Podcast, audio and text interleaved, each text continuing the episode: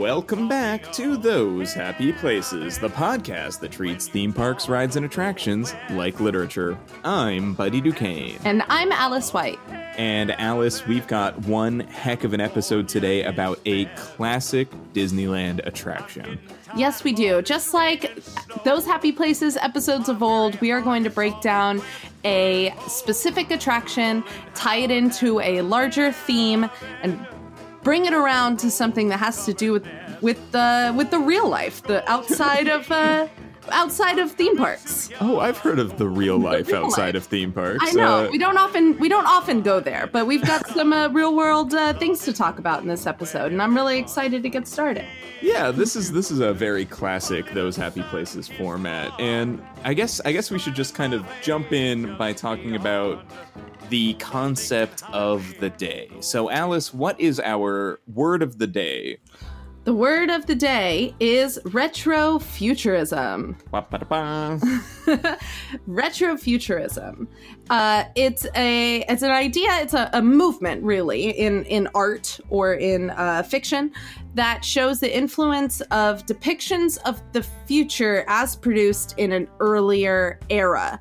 So, um, if if futurism is a is looking at the future and anticipating what will come, retrofuturism is remembering that anticipation of the future as set in the past. Does that make sense, buddy? It makes sense to me. Um, you know, uh, there's a lot of different retrofuturist aesthetics and uh, various uh, time periods that are focused on, but I think there's a uh, there's kind of a uh, inclination towards a certain uh, retrofuturism of the 1950s, at least at, at Disney parks, which is what we're talking about today. Right. Since Uh, since go ahead. Disney since Disney was opened in 1955, the retrofuturism of a Disney park would be uh, what 1955 Disneyland goers would have perceived of as the future, and nothing is a better example than that. Uh, than of course Tomorrowland. Yeah, I mean, Tomorrowland is is literally supposed to be a futurist utopia, uh, a place that, well, like imagined as a sort of uh, a look towards the future, almost instructive and demonstrative in its very nature. It's this idea that there's a place you can go to where the imagination of what the future might be already exists in some form, e- even simulated, right? Uh, or or as a scale model. Um, we've talked about in the past the, the way that the monorail, for example, is an example of a uh, a demonstrative idea that Disney wanted to make sure uh, saw the light of day, so they built it. And the monorail is a three quarter scale monorail. It's not a full size one. I mean, you can ride it; it's big enough for that. But uh, it's meant to be a demonstration of what the future of public transit might look like. Uh, and that's what a lot of Tomorrowland was originally intended to be. Right. So in, in Walt Disney's own words, even he said he wanted Tomorrowland, or with it in original concepts, it was supposed to be called the Land of Tomorrow. Then it became Tomorrowland. Um, in the original concept, uh, they wanted uh, 1955 to uh, to appear to be 1986. That was the year that they were that they were shooting for. What 1955 thought that 1986 would look like. In Walt's own words, he wanted Tomorrowland to be a world of wondrous ideas signifying man's achievements, a step into the future with predictions of constructive things to come. Tomorrow offers new frontiers in science, adventure, and ideals, the atomic age, the challenges of outer space, and the hope for a peaceful and unified world. And, and that, yeah, A and plus. that's great. That's a, a wonderful thing. Walt Disney was often, um, and and still is often revered to this day for his really big idea scopes of uh, of the future and it was kind of a little bit something of an obsession for him and uh, like he started off with model trains that moved into a giant monorail. And he started off with this the disneyland tomorrowland as being a what what would happen in the future what is you know 30 years from now going to to look like. And that eventually became his prototype or his um like initial sketches and plans for what eventually would become epcot the experimental prototype community of tomorrow Yeah. which which in its day was a much more ambitious like actual city uh that that eventually kind of you know shrank in scope until it became a theme park but a, a cool theme park nonetheless Cool theme park, and you can still see a lot of Walt Disney's original sketches and ideas for both Tomorrowland and Epcot um, in Disney World, I believe. Uh, in in um, in in uh, in the uh, People in the Mover. People Mover, exactly. There's a a model of what Disney wanted a you know a futuristic community to look like and you can see it while you ride the people mover ride in disney world um, and and all of this comes from as as i just said uh, from disney's it started with his obsession with like model trains and building little models of things that he wanted the world to look like he had this very specific idea of how the world of the future should look like. And he wanted nothing more than to have some sort of influence on that. And uh, like with his model trains and his minor obsession with public transportation systems, um, he had a lot of opinions about uh, a lot of opinions and a lot of thoughts and plans about um, about the freeway system, specifically in Los Angeles so with all of these thoughts and ideas and plans that he that he had for the future and, and his obsession with uh, with public transportation systems and the freeway systems in Los Angeles, um, he Walt Disney's idea for um, the ride Autopia was something that came up in the in the original stages of Disneyland and was indeed an opening day attraction. Right, and we're going to talk a lot about Autopia today. And before we get much further into it, Alice, I think we should spend some time praising what is actually a pretty beloved, uh, very ambitious, interesting attraction that unfortunately today we are going to spend a lot of time criticizing. Sure. That's okay. That's fair. We can we can start for a moment talking about what uh, the appeal of something like Autopia, uh, what of, of what Autopia is, and then we can move on to, um, t- to why and how we're going to uh, criticize it a little. right. So so what what is Autopia at the end of the day other than a very linear set of go-karts? Um But you know what? There's a lot to be said about a linear set of go karts. Um, Autopia is full of a couple of things that make it really unique as far as other Disney attractions, especially classic attractions. Um, for example, it is one of the very few steerable, to some extent, uh, attractions at Disneyland. Right, you do Uh, have control over the car as you drive it. I mean, there's a center rail to guide you in a straight line. You can only really steer it a few inches in either direction, but you can steer it. Right, and uh, you also have control over your acceleration and braking. Uh, to start the car, you just press the pedal down, and to stop it, you just let go of the pedal, and that's fun. Uh, it's fun to make the car go, uh, especially I think if you're if you're not old enough to drive a real car. Um, then the car driving driving an Autopia car feels like a, an adventure, uh, a privilege, uh, being welcomed into the world of car drivers. I remember going through stages of of uh, of operating the Autopia vehicle. When I was a very small child, I thought the fun of driving the Autopia vehicle was to steer it as many times back and forth as possible so that I would bump into the center rail and jostle the person I was driving with. Um, basically, to try to crash the car. Um, Right. And then as I got older, the closer I got to driving, I tried harder and harder to keep the car um, equ- equidistant with the center rail dead down the middle of the of the car, so that I never ran into it to anticipate turns, and that was uh, what I thought was what driving was going to be like. It turns out it's not like that at all, and I am I live in constant disappointment, Alice. Uh, no, I yes, I that driving isn't as simple as as just pressing one pedal up and down. Um, and steering just just a little bit. just a Uh, little bit. It, it really it boggles the mind. I actually remember being small enough to where I couldn't drive the car myself at all. Like I couldn't I could not reach uh, the pedal. So I would have the wheel, and one of my parents would push down on the pedal, and and I remember finally being able to drive my own car and reach uh, both the steering wheel and the pedal, and how exciting that was. Yeah, there was definitely a lot of fun to be had as a child on Autopia, and that's where I think the joy of that ride can can can and should be focused. It is it should be a, a ride for children to get to to have a chance to be autonomous to to to have control over a, a, a car that they normally only see grown-ups use. It's a, a, that that is i think the where the very best parts possibly i mean to me the only good parts really of the ride are it's uh, it's a it's a ride for kids and i think that uh, as an adult criticizing the ride for uh, enjoyment value it's a little um unfair of me to be like, oh, that ride isn't isn't very fun at all because because I'm not a child and, yeah, uh, and it's not like, as fun for the... me anymore. But I'm not gonna uh, not gonna advocate for it going away forever and taking it away for children that might want to do it. I just I think there are some fair criticisms to be made about the ride and ways to make it better.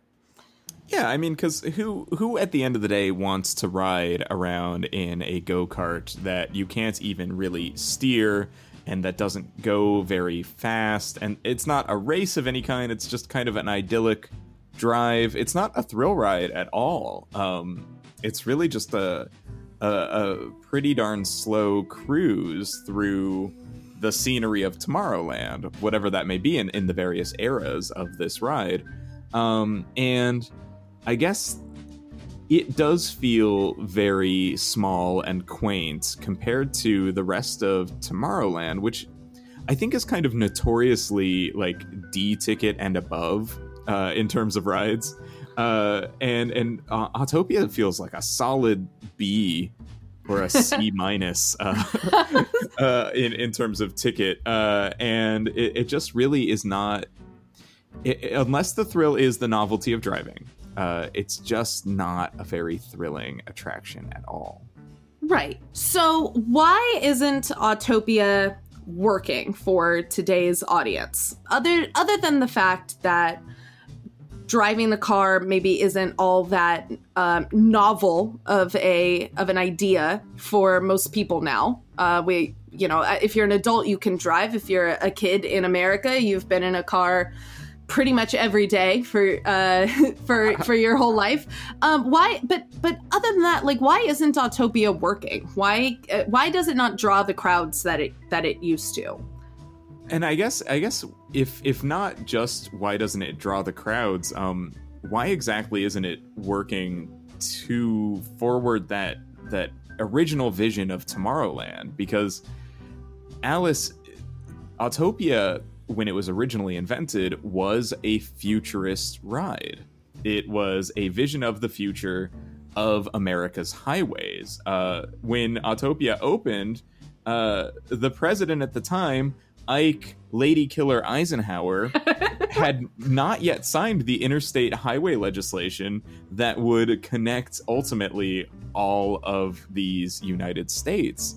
The highway was barely a thing yet, and Disneyland and Tomorrowland were an opportunity to demonstrate that bright future that was on its way. Right. It was a how how in in the future we Americans can all hop into our individual family owned vehicles and drive from one end of the country to the other. And won't that be great when that happens? Um, it sure will be. It sure will be. And then it happened.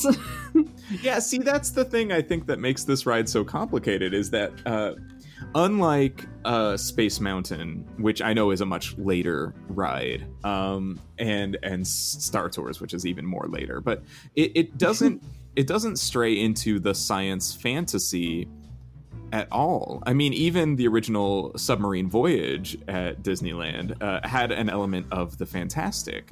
Submarines are a very real thing. Um, Submarines uh, are a very real thing, but then you would get down there and there were, you know, shipwrecks and mermaids even, and, and it yeah. had a, a, sense of, of wonder and fantasy to it. Yeah. And and Autopia, after the interstate highway system became a thing and driving became more common, didn't change or add or do anything to update to a more fantastical or more futuristic future. I I would I would disagree, but it's only a soft disagree. Okay. Because attempts attempts have been made to spruce up Autopia. Uh, it has it has gone through several iterations. Not to mention there have been several Autopias at Disneyland alone. That's Um, true. At one we're- point, we're they had talking- three operating at once. right. We're just talking about the one that has survived, of course. But um, Alice, you and I grew up with a very different Autopia than the Autopia we see today, even. That's true. When we were uh, when we were pretty young, uh, the Autopia of our infancy became uh, became sponsored by Chevron, and they redid and reconstructed pretty much the entire uh, route, including the cars and uh, and and the um, queue system, and the cars suddenly had names and personalities and um there was videos to watch and uh and things to do in the line and um and new things to see along the drive Yeah, Um, and all sponsored by chevron oh yeah, yeah. I remember the ads that uh, Autopia became based on the the talking car ads from Chevron. They kind of had that uh, claymation look, and the cars would talk about how great Chevron gas is because it cleans them on the inside and and also the outside. I guess I don't know. I, I don't understand cars, uh, and and I remember going to Disneyland when it reopened and seeing those ads in the queue. I mean, it, they were a little bit more uh, narrative than the original ads that you would see on TV, but they they had these really cool letterbox uh, spaces that were kind of a 3D environment. Then they kind of projected the cars onto. It's a neat effect. I wish that, that there was more of it in Disneyland. Honestly, um, yeah it was it was a pretty cool effect and and funny little short stories that the cars would go through about common car problems like uh, getting dirt in the grill or uh, getting your uh, tires caught in mud or something like that Yeah, I remember really clearly one where a car got pooped on by a bird, uh, and then and then the bird would whistle out like a na na na na na, but it was a bird noise. Uh, but like it's weird, right? Because those were definitely ads for Chevron uh, there in in Disneyland, just kind of there.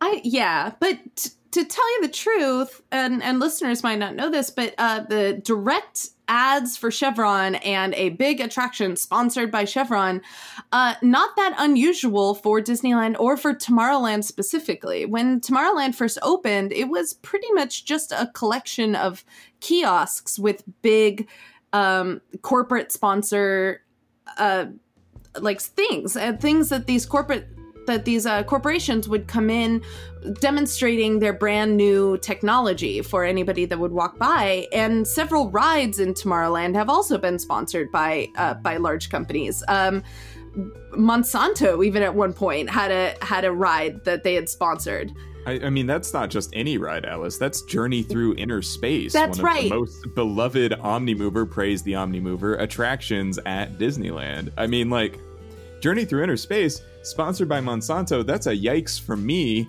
Um, uh, they they put together a really interesting ride about the benefits of chemicals and the way that you could shrink down and uh, the magic eye of microscopes and all of that. And like, that's huge.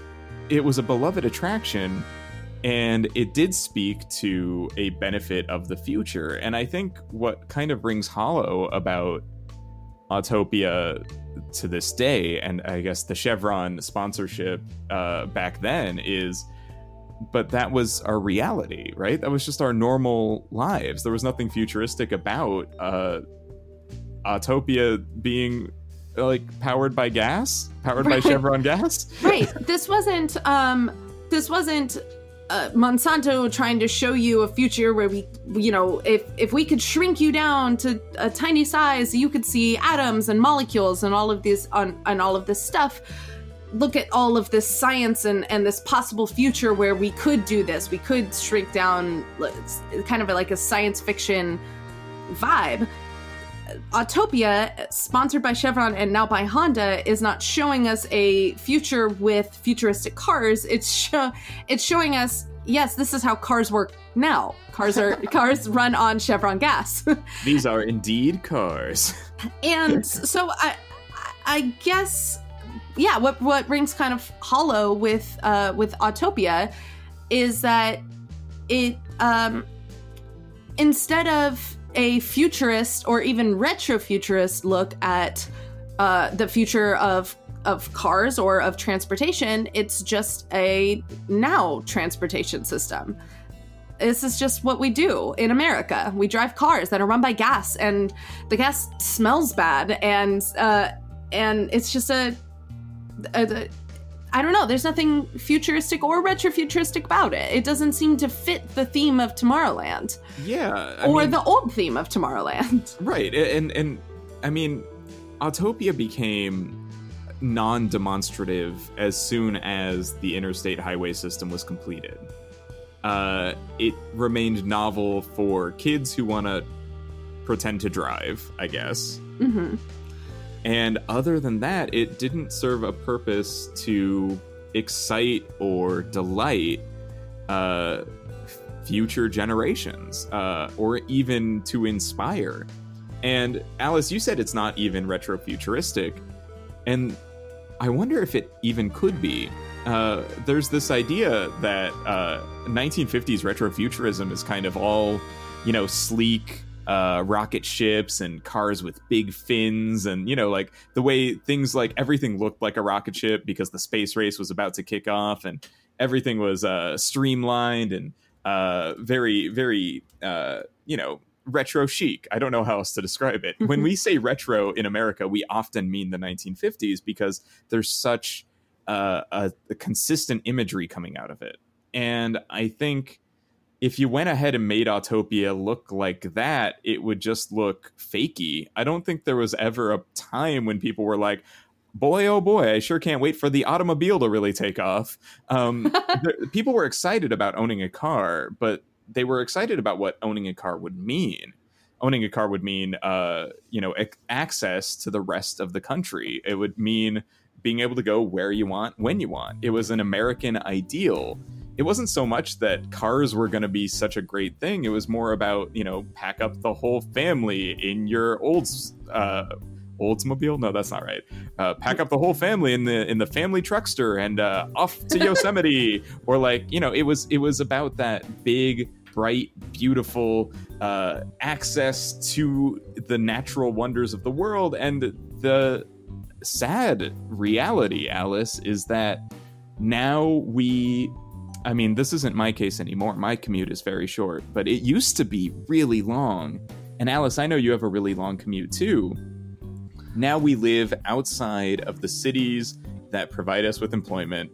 We spend hours on the road every day, polluting our own atmosphere, costing ourselves uh, bundles of money to sit in miserable conditions in not the cars of the future, in cars that feel like, honestly, they are stuck in a past age, an age that has caused bad things on a highway system that has also caused bad things. And it's kind of hard to look at Autopia and all of its cheery wonder towards the automobile and not think, like, this isn't it this ain't it, Chief. I've seen it, and this is not a future that I'm interested in. It's not a future that I'm interested in, and and it has indeed, uh, in a, in a way, destroyed the f- future that the that they wanted. the The cars cars and gas and carbon emissions have done so much to harm the environment and these natural wonders in this country and this world that we've wanted to discover since we were able to have an automobile to travel to those places. And and if and it, it, it's just kind of i don't know ironic to think that this dream that america had about having an automobile to go visit all of these wonderful things that the automobiles themselves are helping to destroy the wonderful things they wanted to see and that Autopia is still run on. It's still operated by little itty bitty gas powered vehicles that uh, that spew out bad smelling gasoline and and little cl- clouds of smog on their own. Um, are, Autopia does have its own unique uh, smoggy smell, doesn't it? It's, yeah. You can smell it from like outside of the queue. It's bad. It's really bad and it's um it doesn't paint to me a fu- uh, a vision of the future of road trips of of you know good times you know with your family in a car it paints this picture of uh, of a world that where we're still stuck using the same technology that we've been using since cars were invented and there's no there's no like growth there and there's so much possibility for growth. Tomorrowland was always supposed to be a place that could show you future technologies that could um, that could paint walt disney's vision of a future where uh, public transportation was uh, was abundant and space travel was a thing that could happen to anyone. And and yet instead we have a big giant corporate sponsored gasoline smelling go-kart ride that just isn't it's not it's not right. It doesn't feel right yeah, it, it definitely goes against the theme of futurism of Tomorrowland. And I mean, Tomorrowland was was always rooted in um, 1955's vision of the future. I mean, like Tomorrowland's architecture is uh, Alice. You know more about this. You did this this research. There's this um, this Googie movement coming out of Los Angeles in the 50s that uh, they drew really heavily from when they were building Tomorrowland the first time.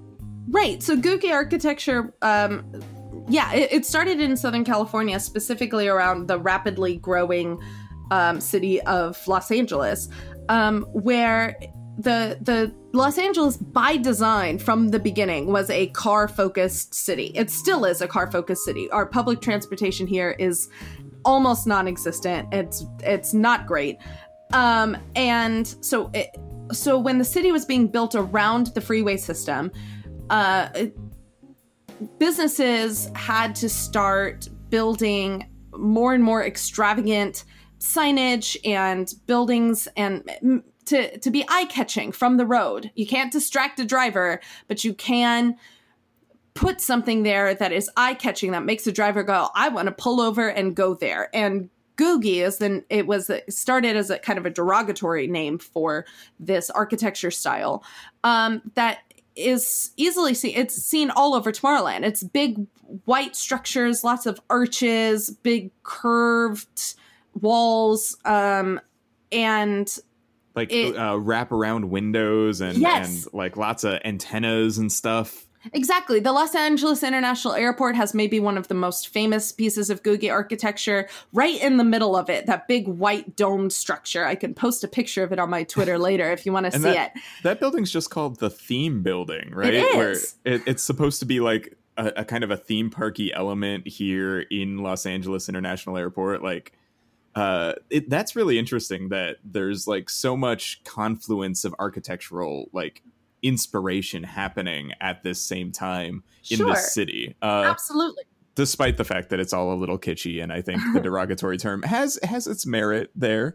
Sure but some pieces of the googie architecture one extremely specific example of googie architecture has hung on all of this time and you know them as the golden arches.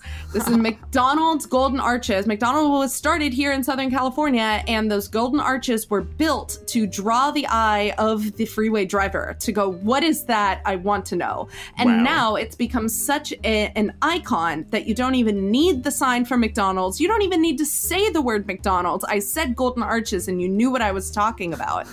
and so that um, all of that happened in the the late 40s, early 50s in Southern California, and Walt Disney had been living in Los Angeles for many years at that point and was watching it happen right before his eyes.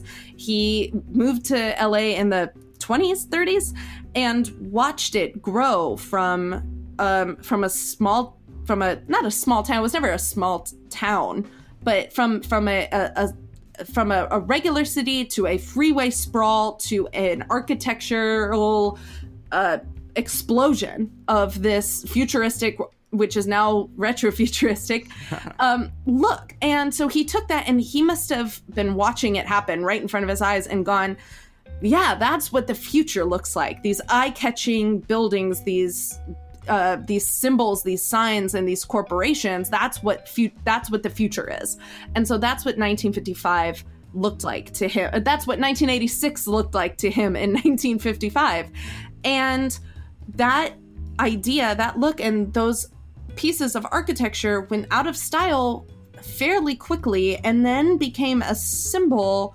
of um, of an America or of a California that um, that didn't quite live up to the potential that everyone wanted it to when even as as early as uh, you know the 1969 and um, you know less than 20 years after Disneyland had opened, suddenly we had been to the moon. We'd seen, you know, we'd seen what space travel looks like, and then we were in the middle of a of a horrible war in Vietnam, and people started becoming really disillusioned with uh, with America and with corporate culture and um, and so suddenly le- literally less before we were able to get to the 1986 that D- that Disney was imagining Tomorrowland was suddenly completely outdated and felt um, overly optimistic and overly um, uh, sterile for the world and the future that we in America had found ourselves in. Yeah, and I, I, you know, I think that's not anyone's fault necessarily from like an original design intention, right? No.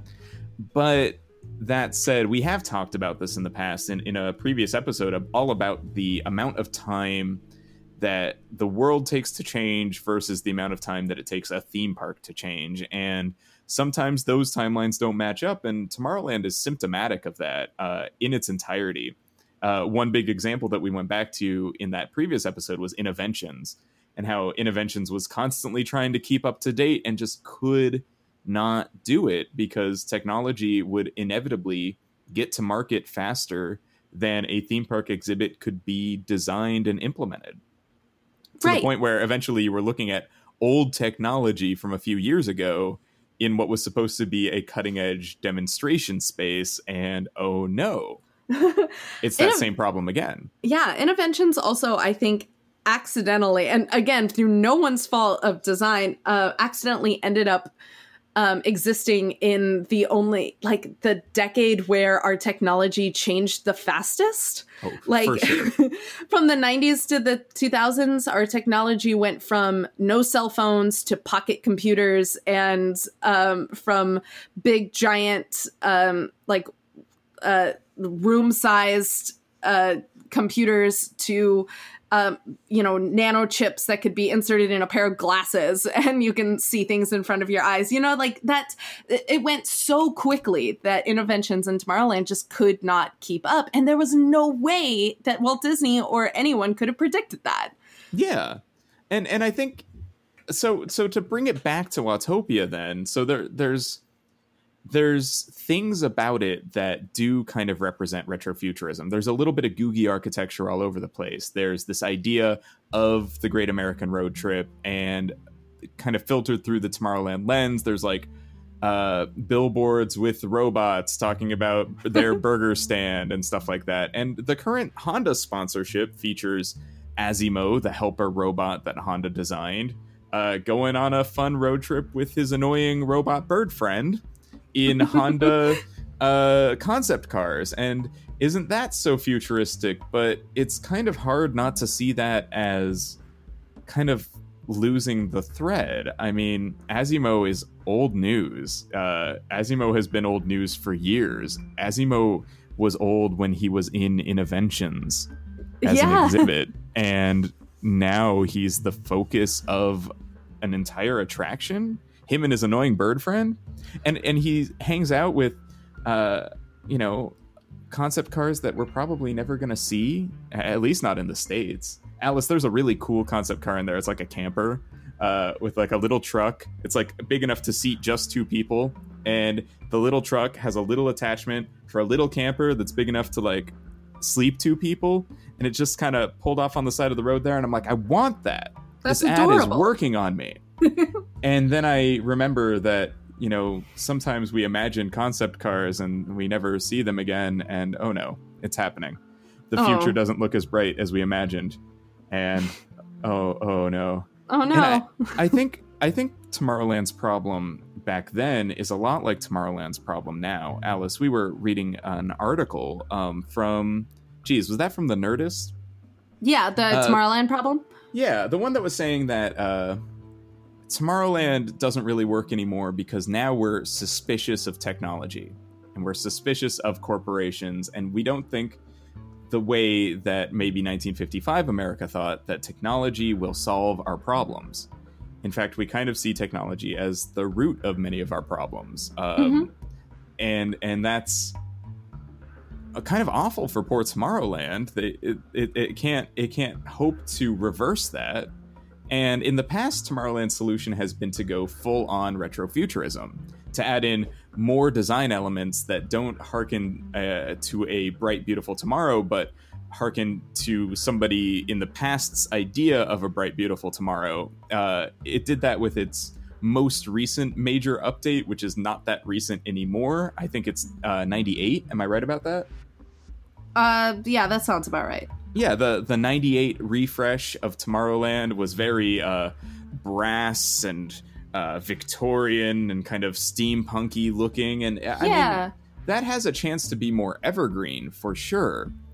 But it also wasn't like a complete overhaul. There's still a lot of Googie architecture around and it kind of meshes okay, but it also kind of doesn't and it's hard to admit, but looking back at how we used to look forward doesn't feel quite as fun as looking forward, you know? yeah. And I Autopia agree. doesn't And Autopia doesn't fit either of those. Uh it just looks right here at the now Yeah. because uh, Alice, I think it's time for the part of the episode where we try to fix Autopia. All right. Sure. let's let's give it a shot. Uh, you know Let's- what though? I I fear the prying eyes of uh, Disney Imagineers. Uh, I, I I feel their uh, ears listening to us. Oh, Would you step into my office real fast so that we can we can get these plans done and then we can sell them to them at a premium? Sure, absolutely. Um uh yeah, let's uh let's go. Here, I'll get the door. Okay. Were you followed? I don't think so. All right, then we can begin. Uh, welcome to uh, Duquesne's Highway of the Future. uh, editor's note: drop in some future-sounding music here. okay. Um, so, Alice, I've gone ahead and I've redesigned um, Autopia for you. Oh, great. Uh, it's it's just a it's just a model right now, but as you can see, I've gone ahead and uh, uh, kind of simulated the motion of the. It, I didn't have time to paint it or to um, you know like simulate people, but you you can see the gist of what I'm going for here. Y- yeah, you didn't So- have time to paint it or simulate people, but the uh, the trees are shockingly detailed. Well, I had those left over from the Mad Labyrinth uh, set. Uh, oh, so, of course.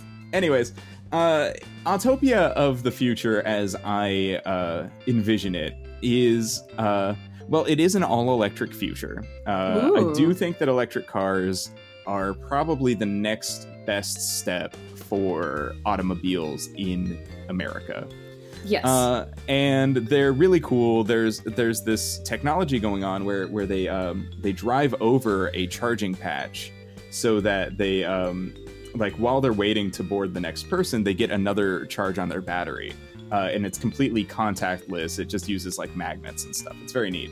I've seen this work in cool. in uh, in cell phones. Actually, they've got that technology, so we're gonna use that. Uh, and so there's no more gas smell. Um, and Alice, a lot of people tell me that they'd like Tesla to be the next sponsor, but honestly, I, I, I don't really want another corporate sponsor. This one's just like a neat, cool design that uh, I threw together, and that we're, we're just going to roll with this. It, it's free. Uh, there's no corporate sponsorship here. Excellent. Now, there is one big caveat. Uh, I think the Highway of the Future has no human drivers. Oh, So no human drivers. this is actually an omnimover system.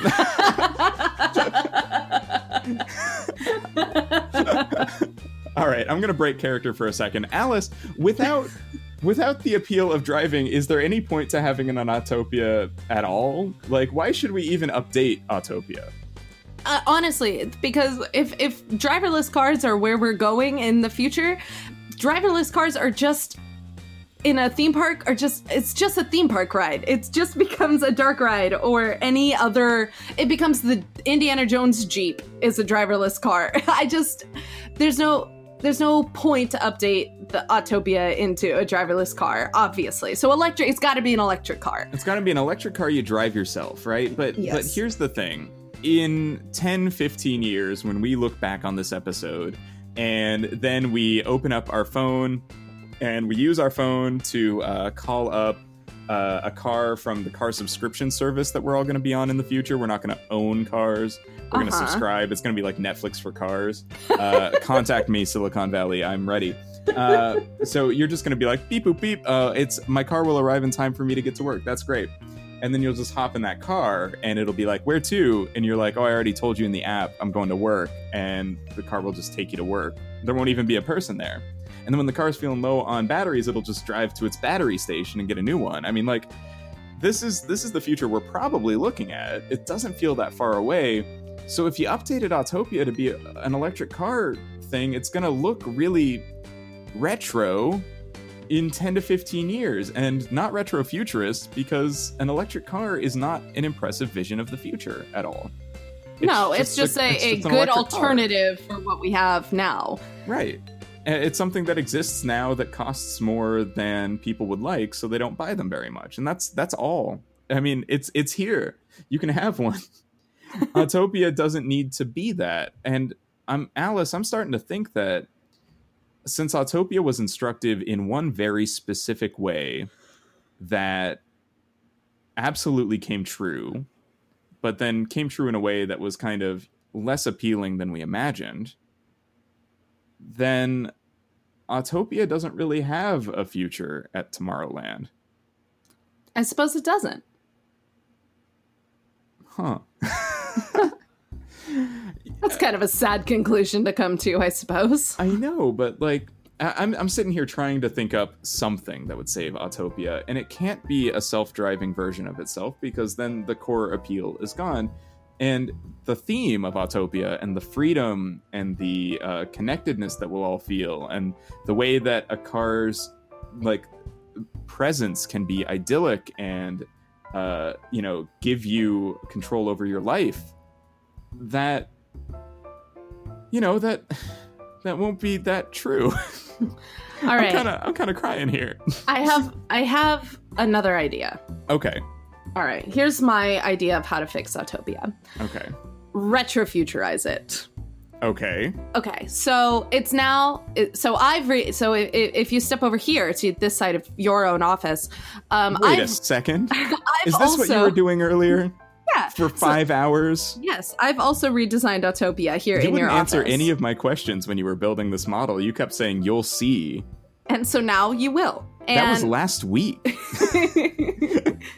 and and now I'm done. So look at it. Okay, I'm looking at it. Oh my god. It's my beautiful. eyes cannot even comprehend.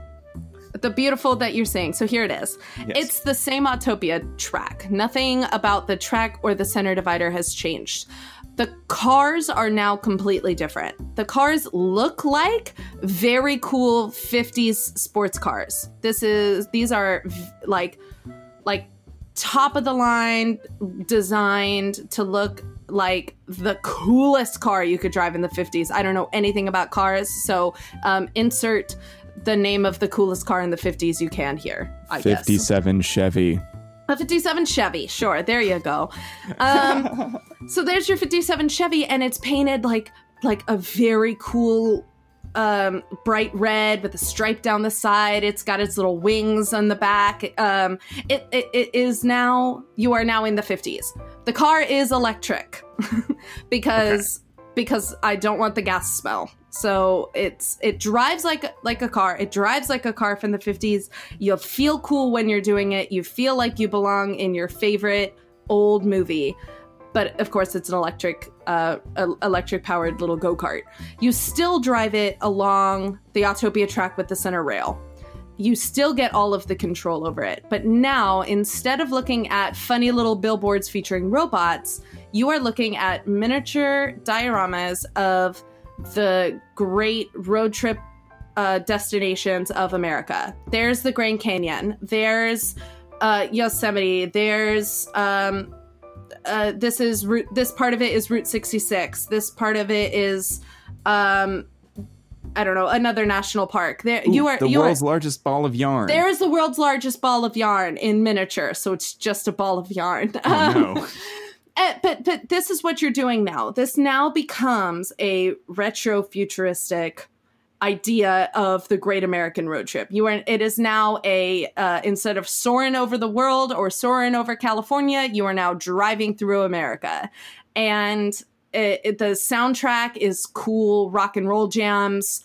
from the 50s. Um, you maybe there's a still a little fun off-road section that splashes mud or something and and and you know ju- just like it is now and you come back around and it's it and then it's it that's the end there's no lesson here there's no um you know display of what the future could look like you lean heavy straight into in 1955, when Walt Disney started this park, this is what a road trip through America would have looked like.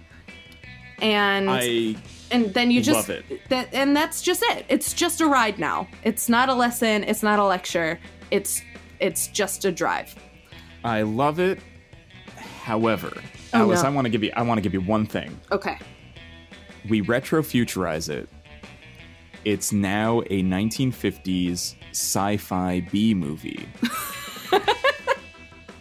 Okay. so you get in your 57 Chevy, it's electric. It's electric because of course. course, it is. Because Dr. Uh, some anagram of Disney, uh Uh-huh. Dr. Yensid Uh, has invented an electric automobile that's going to save the world. And there are also robot butlers, and it's great. Uh, and boom, halfway through the ride, it's a dark ride section. Aliens land. It's about transportation in general now because they're like, let us show you the future of our transportation And- and your car gets zapped into space and you go on like a fun space drive. Okay. Alice? All right. That sounds fun. Why not?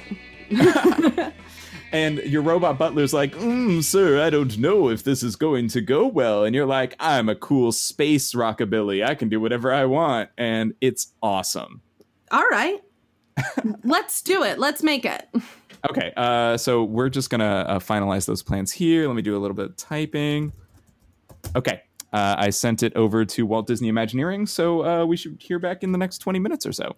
Perfect. In the meantime, uh, shall we wrap up this episode? Yes. Well, Alice, you know, it took us a second, but it seems like our conversation about Autopia, futurism, retrofuturism has all come to an end. But the conversation does continue on the internet. Wow. The, the internet? What is that? is that like a- uh it's a very cool, futuristic uh, way of communicating with people all over the world. You know, Alice, I hear that in the future you can go down to your uh, local library and you'll be able to uh, go into their computing room and you'll be able to run like large numbers and sums and stuff like that. Um, all in all in the comfort of your own local town. Every town will have a computer. um, Wow. in the future. That's, heard. amazing. But in the meantime, you can use your uh, smartphones or laptop computers to access the access thosehappyplaces.com or even our Patreon, patreon.com slash thosehappyplaces, where you can support the show monetarily if that's what you're into. Yeah, uh, it's because of the generous uh, support of our patrons that we are able to do really cool things with the show. So, thank you all for supporting us. But even if you don't support us monetarily, we greatly appreciate all of your support online, uh, just telling people about the show, or even just listening to us. We appreciate you. Big special thanks to Charles Gustine, uh, special patrons Charles Gustine, who uh, is uh, just the coolest. yeah, and who who is at a tier where we say his name on the show. Thank you, Charles Gustine of Iconography Podcast. um, Alice, you know, I feel like I'm gonna put some extra music into this episode.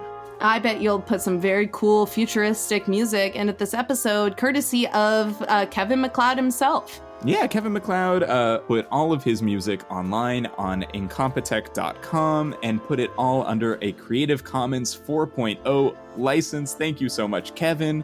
The track list for this episode is in the description. Alice, right now, I think our listeners are about to hear our theme music start to rev up. Our theme music is the wonderful song Golden Gate by the California Feetwarmers featuring Phil Alvin. You can find this and all other tracks on CaliforniaFeetwarmers.com.